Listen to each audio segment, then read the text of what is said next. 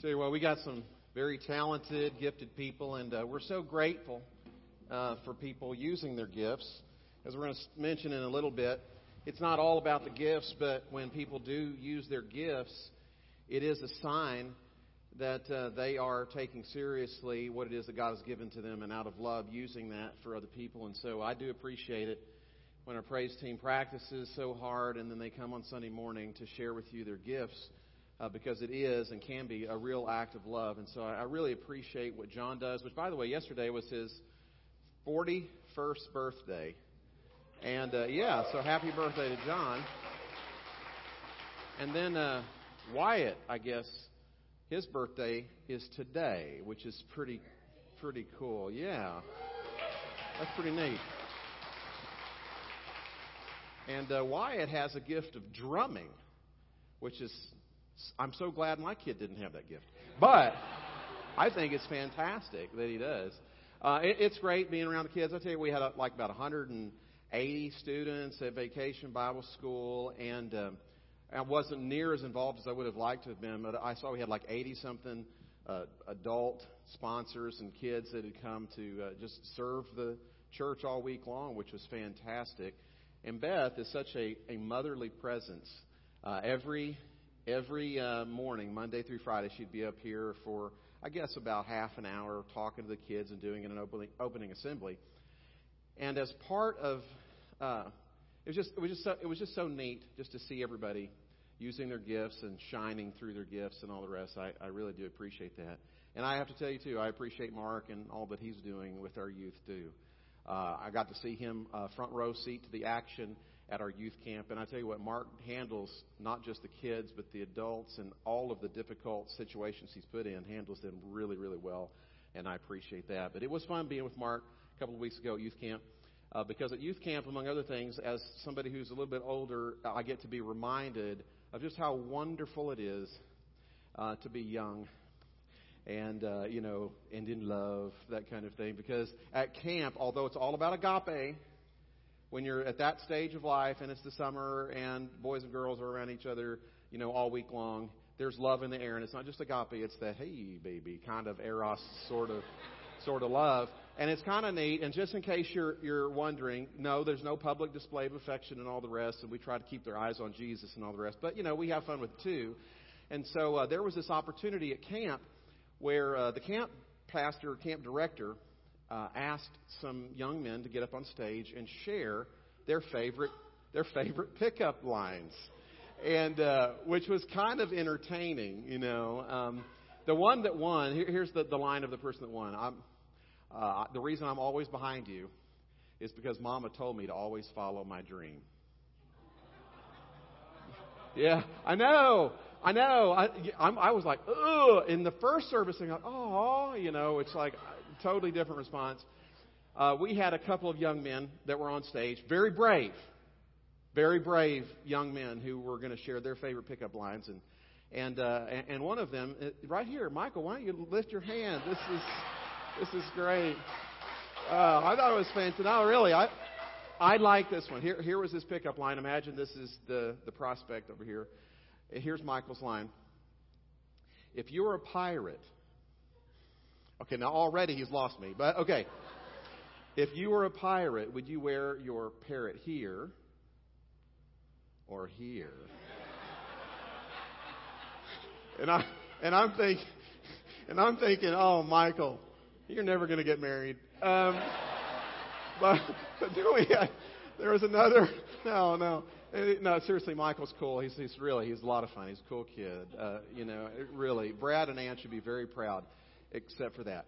Uh, but then we had another, we had another young man with our group, and uh, he his pickup line here it is. No, no kidding. Here was his pickup line. Ladies, I play the I play the guitar.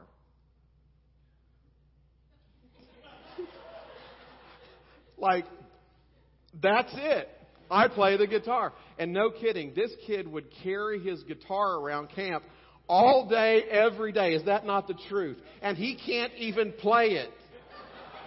I am not kidding. It is so, it was so funny, yeah. And so there was all these pickup lines, and it was it was fun, it was comical, and and God's created all these wonderful loves. It's just that they need to be healthy and all the rest. And so we had fun with that. But it was nice being there eh, with love in the air. And I was just reminded, though, if there's not something greater, if there's not another love to sustain all these wonderful loves, including eros, well, they just kind of disappear. They're short term you can fall out of like just as quickly as you can fall into like. And so I remember that when I was younger too. I used to have these my girlfriend told me jokes, and one of them was my girlfriend told me that she was leaving me because I never listened to her, or something like that. Uh, my my girlfriend told me she's leaving me because I couldn't handle my OCD. So as she was leaving, I told her to be sure to shut the door behind her five times. Uh, you know, you, you fall in like, and you fall out of like, and that happens with all the loves, whether we're talking about storge, which is the instinctual, natural love, or phileo, which is the neighbor love, or the eros, which is, hey, baby, uh, you know, I like you a lot kind of a love. If you don't have another love, those loves don't typically last, or at least they're not everything they need to be. They need something more. Uh, we need something more, and that something more is the agape love of God. It's the agape that never fails, that always sustains, that always cleanses and renews and strengthens these wonderful God given loves that actually make the world go round. The, the, the, sad thing is, though, in Corinth, the people had forgotten about agape. And Paul has to take some time to remind them of the wonder and the significance and the glory of this amazing, uniquely God-like event love. So that brings us back to where we were last week. We're going to go ahead and stand out of respect for God who's speaking to us through His Word. The text this morning is 1 Corinthians chapter 12, verse 31, all the way through chapter 13, verse 8. And now I will show you the more, the most excellent way. If I speak in the tongues of men and of angels, but have not love, I'm only a resounding gong or a clanging cymbal. If I have the gift of prophecy and can fathom all mysteries and all knowledge, and if I have a faith that can move mountains but have not love, I am nothing. If I give all I possess to the poor and surrender my body to the flames but have not love, I gain nothing. Love is patient, love is kind. It does not envy, it does not boast, it is not proud, it is not rude, it is not self seeking, it is not easily angered, it keeps no record of wrongs. Love does not delight in evil, but rejoices with the truth. It always protects, always trusts, always hopes, always perseveres. Love never fails. May God bless reading Word. You may be seated. Now, this is such a, a, a great text, and we're going to take some time going through this text, and you're going to think we're taking too much time on this, but I don't really think so. We're probably going to spend the next five or six weeks in this one chapter.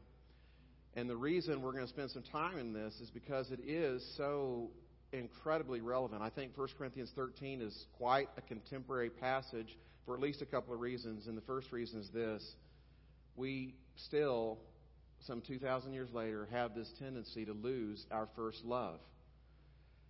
Paul says, Let me just show you the most excellent way. Why does he have to show them this better way? Because they've lost their way. They've either lost the way or they've forsaken the way or they've minimized the way, but in some respect or another, they've lost their way. And they had the way in the beginning. I mean, every church is born in love. When the Apostle Paul was there helping this church to get started, of course he was preaching the love of God, the event love of God made known in the sending of the Son Jesus Christ, who gave his life as a ransom for many. That church was born in love, like every church is born in love, but they forgot or forsook or minimized their first love. And so Paul's saying, I've got to remind you of this simple stuff. And as a consequence of the forgetting their first love, the church is falling apart. That's what Paul is largely dealing with in the whole of 1 Corinthians this disunity. Disunity always happens when people lose their first love. So this is really important for us to get. There's another reason, though, that I think 1 Corinthians chapter 13 is so contemporary or so relevant to us, and that is that the uh, culture in Corinth was very similar to the greater American culture here in the 21st century. And all I have to do is tell you a little bit about Corinth, and you're going to see the connections are obvious. So let me just give you the simple story of Corinth. Corinth is this, this town, this city that is located right smack dab in the middle of a four mile wide isthmus. And to the north of Corinth were all the northern provinces of Greece, and to the south were the southern provinces of Greece. And if anybody wanted to get from the north to the south or south to the north, they had to go through Corinth. It was the only land bridge between those two regions of Greece. So all of the highways that ran north and south, they ran through Corinth. So it was a busy place. There was a lot of commerce going on there. And those of you in real estate, you know, if you're thinking about business and you're thinking about real estate, what are your primary considerations? Location, location, location. It was bustling. But there's more. Because if anybody wanted to go from east to west or west to east by ship, they could go to Corinth, take the cargo off their ships, and then transport it across that four mile piece of land and load the cargo on another ship. Or they could travel hundreds of miles around the south. But it wasn't just the distance, it was the treacherous nature of the trip around the Peloponnesian Peninsula. And so nobody wanted to do that. So consequently, if you were a merchant in Italy going to Asia or Asia going to Italy, you went through Corinth. Corinth was almost like the Panama Canal, only without the canal, okay? So Corinth controlled the land to the north, the land to the south, the Aegean Sea to the east, the Ionian Sea to the west. Location, location, location. Business was booming. It was a, a very industrious city. Here's where things get even more interesting. Because of its location, not only was commerce king, but sports was essentially queen because it became the location of the, Isthmian Games, which was uh, essentially this athletic contest that happened every other year, second only to the Olympics in terms of its importance to the Greco Roman world. In fact, the highest office in town was not city manager or mayor or anything like that. It was sponsor of the games. Location, location, location. Business is booming. Sports are worshipped. Here's where it gets even more interesting. In 146 BC, the town was basically demolished by the Roman Empire. The Roman Empire was rising. Corinth was in rebellion, and so Rome basically destroyed the city. And for the next 100 years, it didn't exist. There was nothing there, no native population. In 44 BC, along comes Julius Caesar, and he knows a good thing when he sees it and says, I'm going to put a Roman garrison there that's going to become a colony, it's going to become a city, because that's going to make some money for the Roman Empire, and everybody's going to want to go there. And sure enough, that's what happened. In a matter of just a few years, it was busting at the seams. Before Christ comes along, the Isthmian Games are reinstituted, and, and everybody is enjoying this city that is hustling and bustling and has no aristocracy. It has no real tradition. It's completely multi ethnic, multicultural. So everybody who comes to Corinth is coming for one particular reason it's to make it, to have success. What people valued in that city as much or more than any other city was making it happen or having what was necessary so as to make it happen. Power. Power to make things happen. Power to move the masses. That's what Corinth was all about. Does that remind you of anywhere? Right here. I think if there's any letter that just naturally intersects with America, it's 1 Corinthians. And so the people, of course, were infatuated with all sorts of power. They were infatuated with the miraculous, the ability to do the, do the extraordinary. If I speak with the tongues of men and of angels, they were infatuated with knowledge and persuasion because knowledge is power and moving the masses. If I have the gift of prophecy and can fathom all mysteries and all knowledge, they were infatuated with the ability to do whatever it took to move what was ever in your way if I have the faith to move mountains. They were also infatuated with just the ability to make the crowds go wow because of the spectacular or the extraordinary or the over the top if I give all I possess to the poor and surrender my body to the flames. Paul is dealing with a crowd of people that is very into power. The power to make things happen, the power to get what you need so as to make things happen. And Paul calls them on their power tripping, and he says, I'm going to show you the most excellent way. It's not just a better way, it's the most excellent way, and it's a way that runs contrary to how their culture as a whole would run. And that is, I'm going to show you the way of love. And the way of love is way different than the way of power. Then Paul says some amazing things in here that I want us to just soak on for a, a, little bit. And the thing I want us to soak on for a while this morning is quite simply is Paul serious when he says you can have all these gifts and display all this power and still be a spiritual nothing? Is Paul serious when he says that you can have these extraordinary abilities, this tremendous blessing, actually be a blessing to other people, have gifts, even miraculous gifts, and still not really be a Christian? Is he serious about this? Or is that just poetic flourish? Well, I think he has to be taken seriously. And let me tell you why. Consistently in the Bible, especially in the New Testament, especially with regards to the teachings of Jesus, it all comes down to what's going on in your heart. It doesn't come down to your gifts with regards to determining your standing or lack thereof with regards to a relationship with God. It's by your fruit that you're recognized. Over in Matthew chapter 13, Jesus tells this little story of the, the wheat and the tares, the wheat and the chaff. And he says they both look alike until one bears the fruit, the grain. It's the wheat. Other than the bearing of the fruit, other than the producing of the fruit, there's no apparent difference between the two.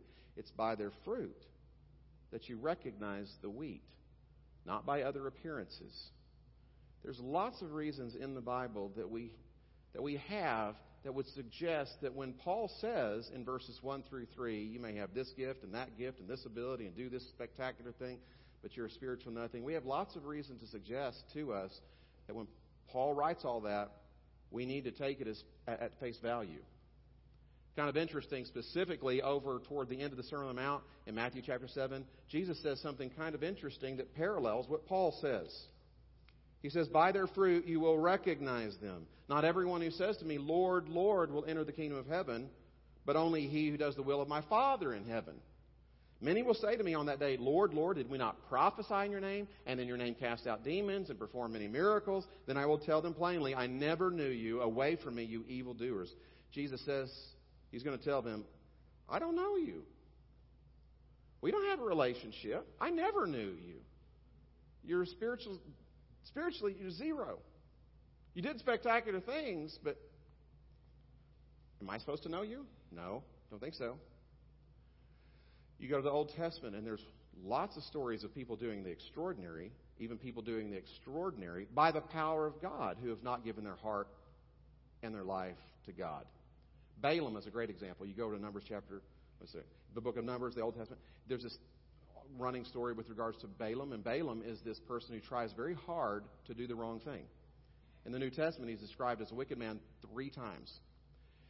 And yet, in spite of his wickedness, in spite of his opposition to God, God gives him revelation and uses this man who's set against God essentially as a prophet.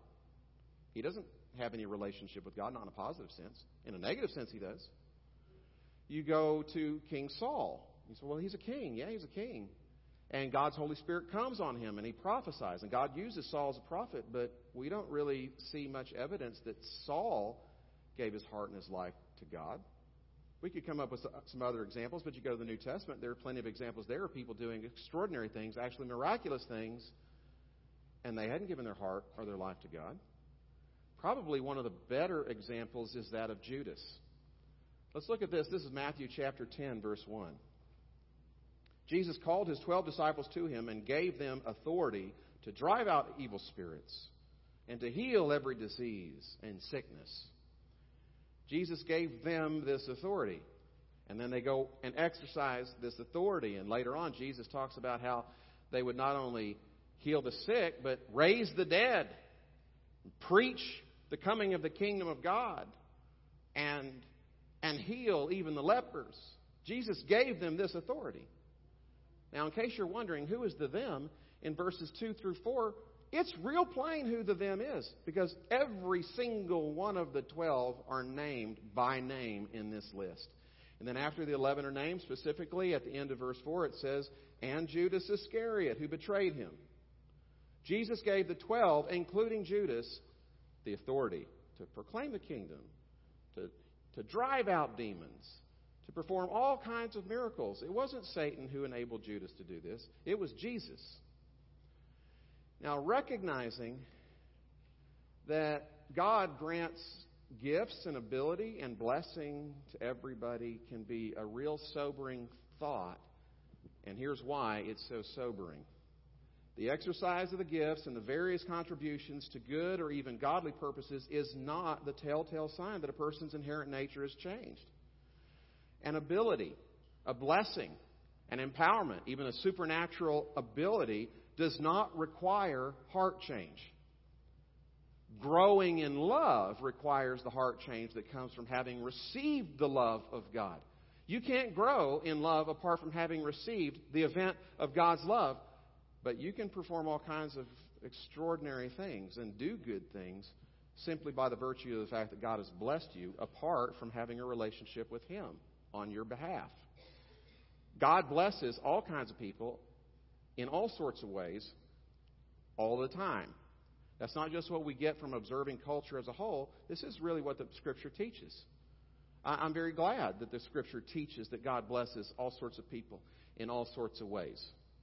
Uh, Jesus, I'm glad that Jesus says that your heavenly Father causes the sun to rise on the evil and the good and sends the rain on the righteous and the unrighteous. He blesses everybody in all manner of ways.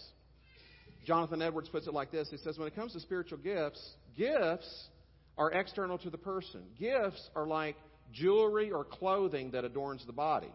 But they don't fundamentally change the nature or the shape of the body just because you put on makeup or jewelry or clothes. Your clothes and jewelry could fit onto somebody else. It doesn't change you. Exercise and eating right is what change your, changes your body physically. What changes you spiritually is receiving the love of God into your life. That's what fundamentally changes the soul. But even if your soul is not changed, God can still bless you with certain abilities and talents and even supernatural gifts. And we see that exemplified in several scriptures in the Bible. So I, for one, am very glad that God blesses all sorts of people in all sorts of ways with all sorts of gifts all of the time. I'm very glad of this. And just because God blesses us with all sorts of gifts all the time in all sorts of ways that doesn't mean that we can't give God the glory for those gifts and those blessings, even if those blessings are brought to people through some sort of common grace. That doesn't mean we don't give God glory. James gives God glory. He says this He says, Every good and perfect gift is from above, coming down from the Father of the heavenly lights. We can give God glory for the gifts that other people have, even if they're not in a personal relationship with God through Jesus Christ. God's just that good. And He's not just good to them, He's good to them and He's good to us through being good to them. I, for one, am very glad that God blesses all sorts of people because through God blessing them, I get blessed too, and so do you. Imagine how terrible this world would be if God only blessed the produce that was grown by Christian farmers. You know what would happen if only Christian fruits and vegetables were blessed? You'd go to HEB and there would be the the non organic and the organic fruits and vegetables. Then there would be another section of the Christian organic and Christian non organic fruits and vegetables. Prices would go up because nobody would buy the unsanctified stuff. Now, I'm kind of pressing, but it, and people would rip you off in restaurants. You go to 600 degrees and you buy this, you know, cheese and onion and mushroom pizza, but you'd order it from the sanctified side of the menu which is much more expensive. They bring it out, the cheese is kind of crusty, the tomato sauce looks terrible, and it looks like the mushrooms and onions have been grown in your grandfather's closet down in the basement. I mean, you, you know they brought you the wrong pizza. So you know what you say? You say, take it back. That is an agnostic pizza at best. This pizza needs Jesus. Okay? Now, okay, I'm, I'm exaggerating. This is all absolutely thoroughly absurd, but here's the point. The point is, we should all be very glad that God blesses people, all sorts of people, period. That God gives all kinds of gifts because not only do they get to benefit from the gifts, but everybody around them gets to benefit from the gifts. If it weren't for God gifting all sorts of people in all sorts of ways and blessing them and empowering them, this world would not be livable. Imagine if the only people who could ever help you would be Christian cops and Christian doctors and Chris, Christian nurses and Christian CPS agents. We couldn't live in a world like this. I'm glad for the common grace of God. That doesn't mean that God doesn't deserve the glory for all of the good things that He does. It just means that I can't judge my relationship or lack thereof on the basis of God being extraordinarily good to me or through me in terms of giftedness. Because God gifts everybody. In fact, in the previous chapter, in, in, in 1 Corinthians chapter 12, when Paul is talking about the gifts, he's saying the gifts that, that you get from God, they're grace gifts. It's by His grace that He's given you a gift. And what that means is if you have a gift, you can't say, Woo, look at me. Yeah. No. You're turning the gift into a compensation. God didn't give you the gift because you deserved it. He gave you the gift because He's gracious. It says something about the graciousness of God, not about the wonderfulness of the recipient. And that's why Paul is so upset with the Corinthians by doing this one upmanship thing on one another. Well, I've got this gift and I got this gift. They're attaching their gifts to their value or their worth or their closeness to God. And Paul is saying that has nothing to do with anything. It's just a gift that God gave you. And when He gave it to you, it wasn't for your benefit, it was for the benefit of other people. That's the way God rolls. And so for you to take pride in a gift is absolutely ridiculous.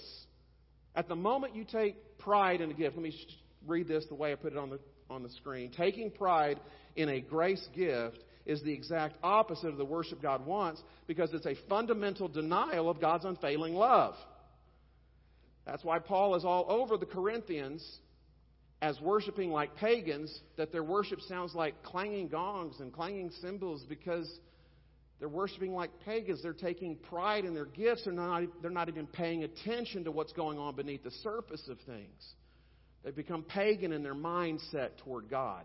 And they've taken pride in these grace gifts that God has given to them, not recognizing that that's just jewelry, that's just clothes. You want to know how you're doing? You got to press beneath the surface of things and look at the love. That's what Paul is encouraging them to do. Press beneath the surface and look at what's really going on in your heart. And this is why this is so sobering to us, because we'd rather stay on the surface of things. There's a tendency in you and in me, natural tendency, to look at what am I doing and how are things going for me or for us or people coming up to you and saying, Well, you just blessed me. You just helped me. Thank you so much. And we just look at how God is working through us and around us, and we just want to go, Well, I guess everything's wonderful because I'm using my gift. And people said, That song blessed me, or that sermon blessed me, or thank you so much for using that gift. And we appreciate the appreciation. But if we somehow transfer that over to, Well, I guess things are good between me and God, we're making a mistake. People can be fooled by what's on the surface of things just uh, just this last week, uh, I, I mentioned Beth is on stage every every morning doing the opening assembly, and as part of the routine, as part of the shtick, uh, this character would come up on stage named Irving. I think we've got a picture of, of Irving, and Irving was this goofy character, and the, the kids loved Irving. Irving made me uncomfortable. But the kids loved Irving.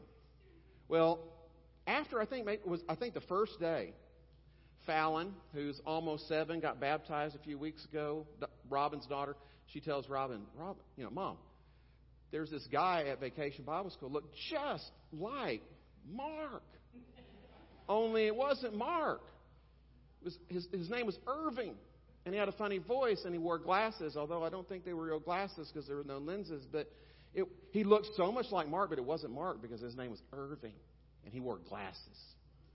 Now the rest of us, we think that's you know that's cute and charming, but most of us rather quickly go, now how many six foot four, three hundred pound guys with a gnarly beard that look just like Mark live in Georgetown? I mean, we see through the surface of things. Okay, it's kind of funny when other people are fooled for a little while. But here, here's what I want to ask you. What if, and this isn't the case, but what if Mark actually thought he was Irving? Then it's not so cute. Then it's really disturbing. That's kind of sick and messed up. If other people get fooled by the surface of things, okay, that's one thing. But if we deceive ourselves because of the clothing or the jewelry or the makeup, wow. That's kind of messed up. That's pretty creepy, actually. And that's exactly what was going on in Corinth. The people were buying what they were selling. They were just looking at the surface of things. And they weren't pressing beneath to look at their hearts. And Paul is saying, You guys may have all that stuff, but if you don't have love, it's a resounding gong, it's a clanging cymbal. You are nothing. You're accomplishing nothing. You're spiritual nothings.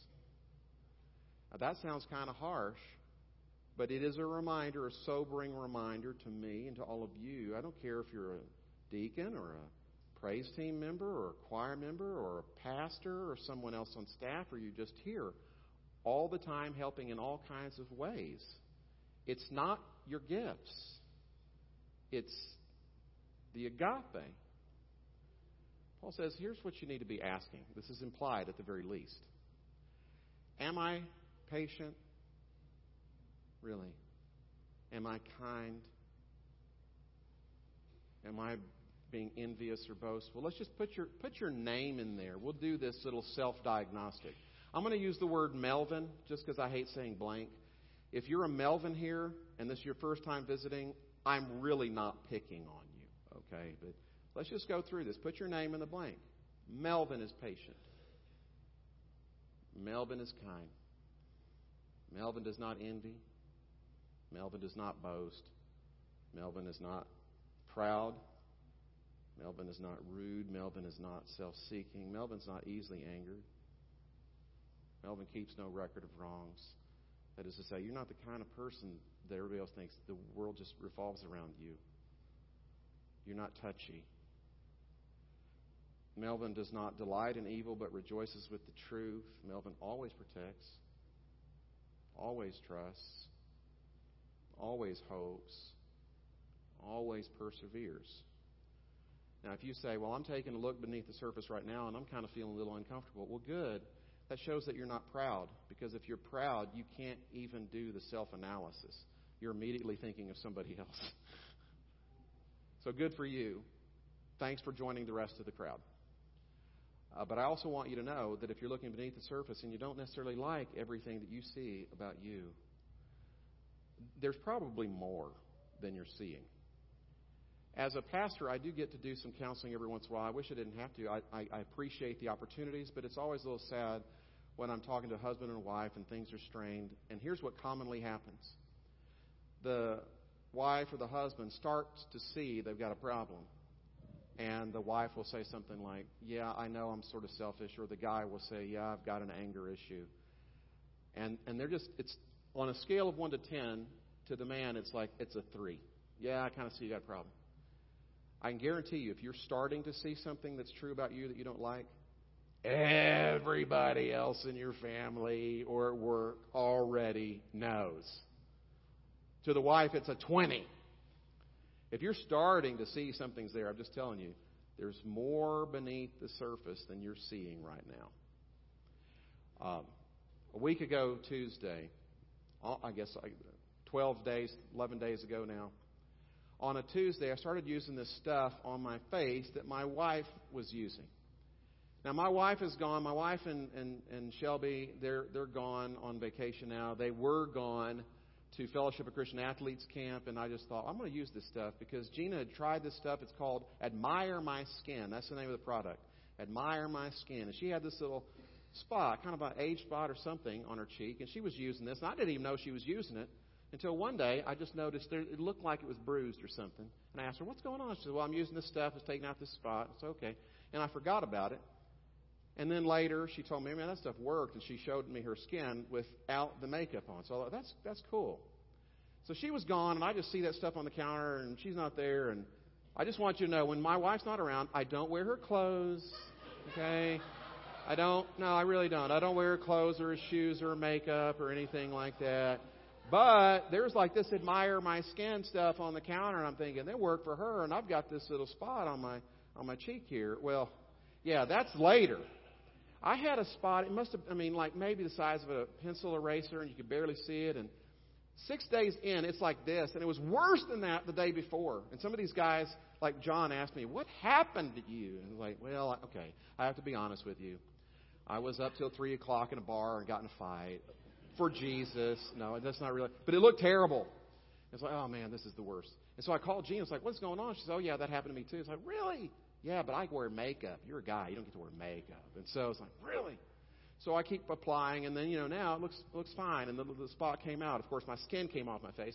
But at the time, I was just thinking they should not call this admire my skin. They should call it bury my face. Because here's the thing: if you got a spot and you got to take it out, you never get rid of a spot by pressing it deeper. And usually, if there's a little spot there, there's something a little bit deeper. And then when it starts coming up, you go, man, that was an iceberg. You're starting to recognize, you know, maybe I'm not what I thought I was, and I'm not as loving as. You know what? There's actually more than what you're glancing at right now. But here's the good news. The good news is if you apply and then you apply and you apply some more, God will take care of it. This is the interesting thing about the light of God. The light of God makes us uncomfortable because we see what we didn't see before, and yet at the same time, it's the light that brings the life. His love will make you feel a little exposed and uncomfortable. But God never shows us something that He doesn't simultaneously want to heal.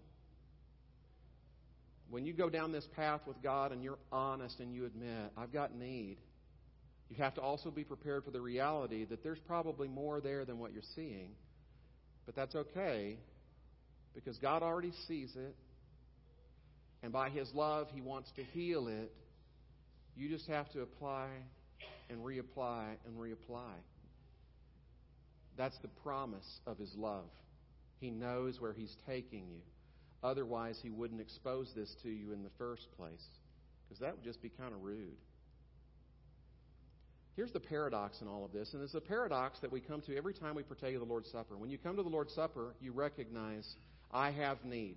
I obviously have need because Jesus had to die on the cross for my sin. My sin was that bad that this is the only solution that would do. That's bad.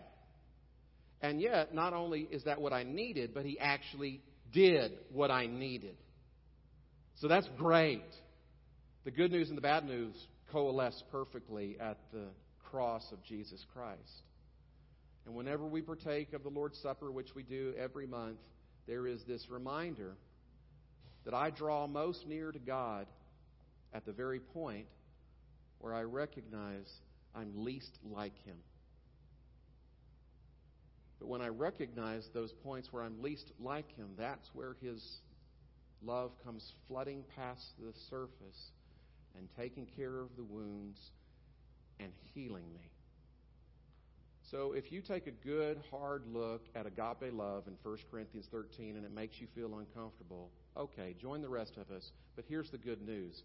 If you kind of on occasion feel like you're spiritual nothing, like you got a long way to go, well, guess what? God specializes in making something out of nothing. God created this whole great, beautiful, majestic universe out of nothing.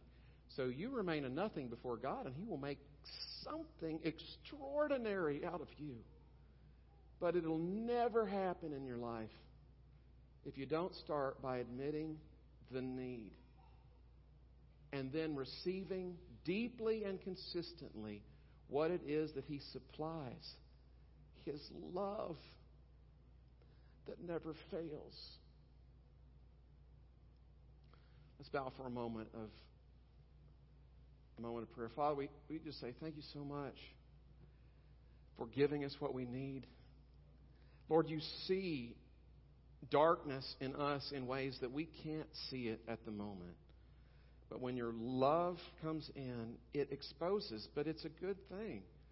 Because we know there's a promise in Scripture that he who began a good work in us will carry it out to completion until the day of Christ Jesus. You're going to finish what you started. We can't just start a regimen and, ha- and stop halfway. You don't go into surgery and then once you've been cut open, they say, well, let's stop it here. You got to follow through. And you follow through. But you're kind. You're, you're patient. You're a patient and kind healer. We should not be afraid to expose our sins and our weaknesses to you.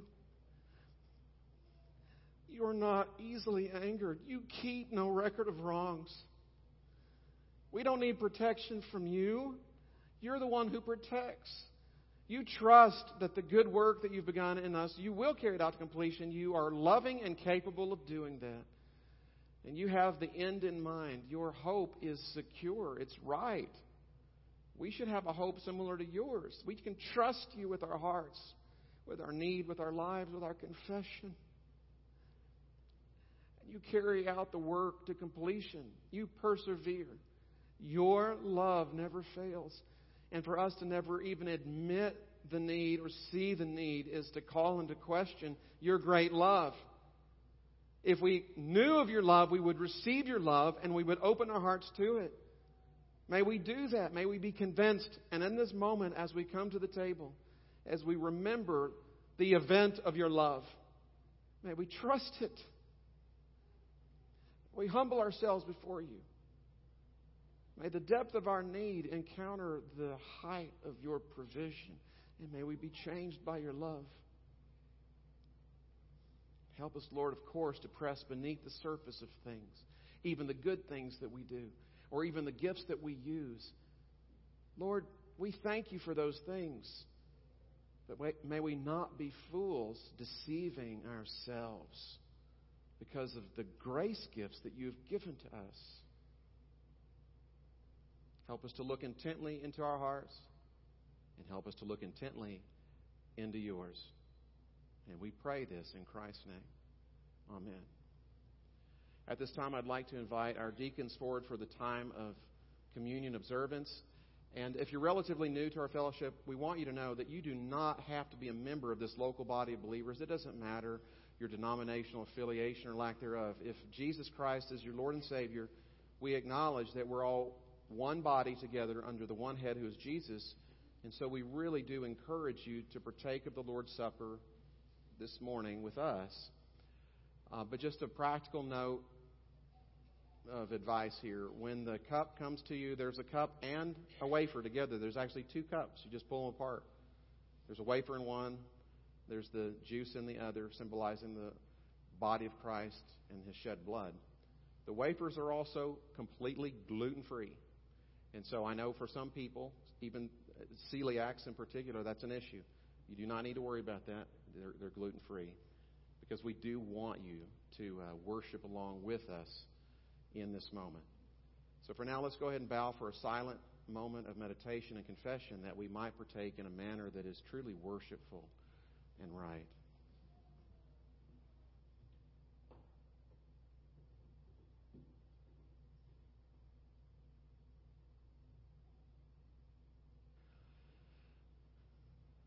Father, thank you for the body that was broken, the blood that was shed. Thank you, Lord, for having a plan for our lives, a plan to heal us and to make us new.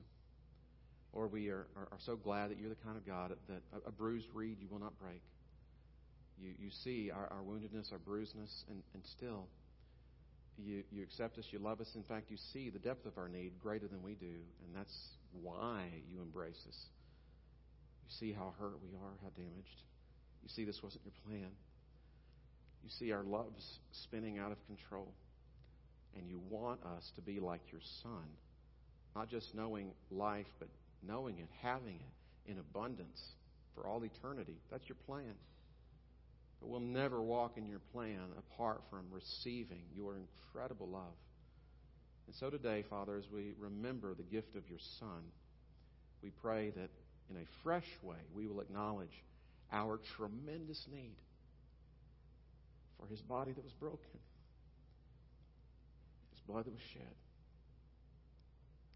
May his body and his blood sustain us, heal us, and empower us for service. And we pray that in Jesus' name. Amen.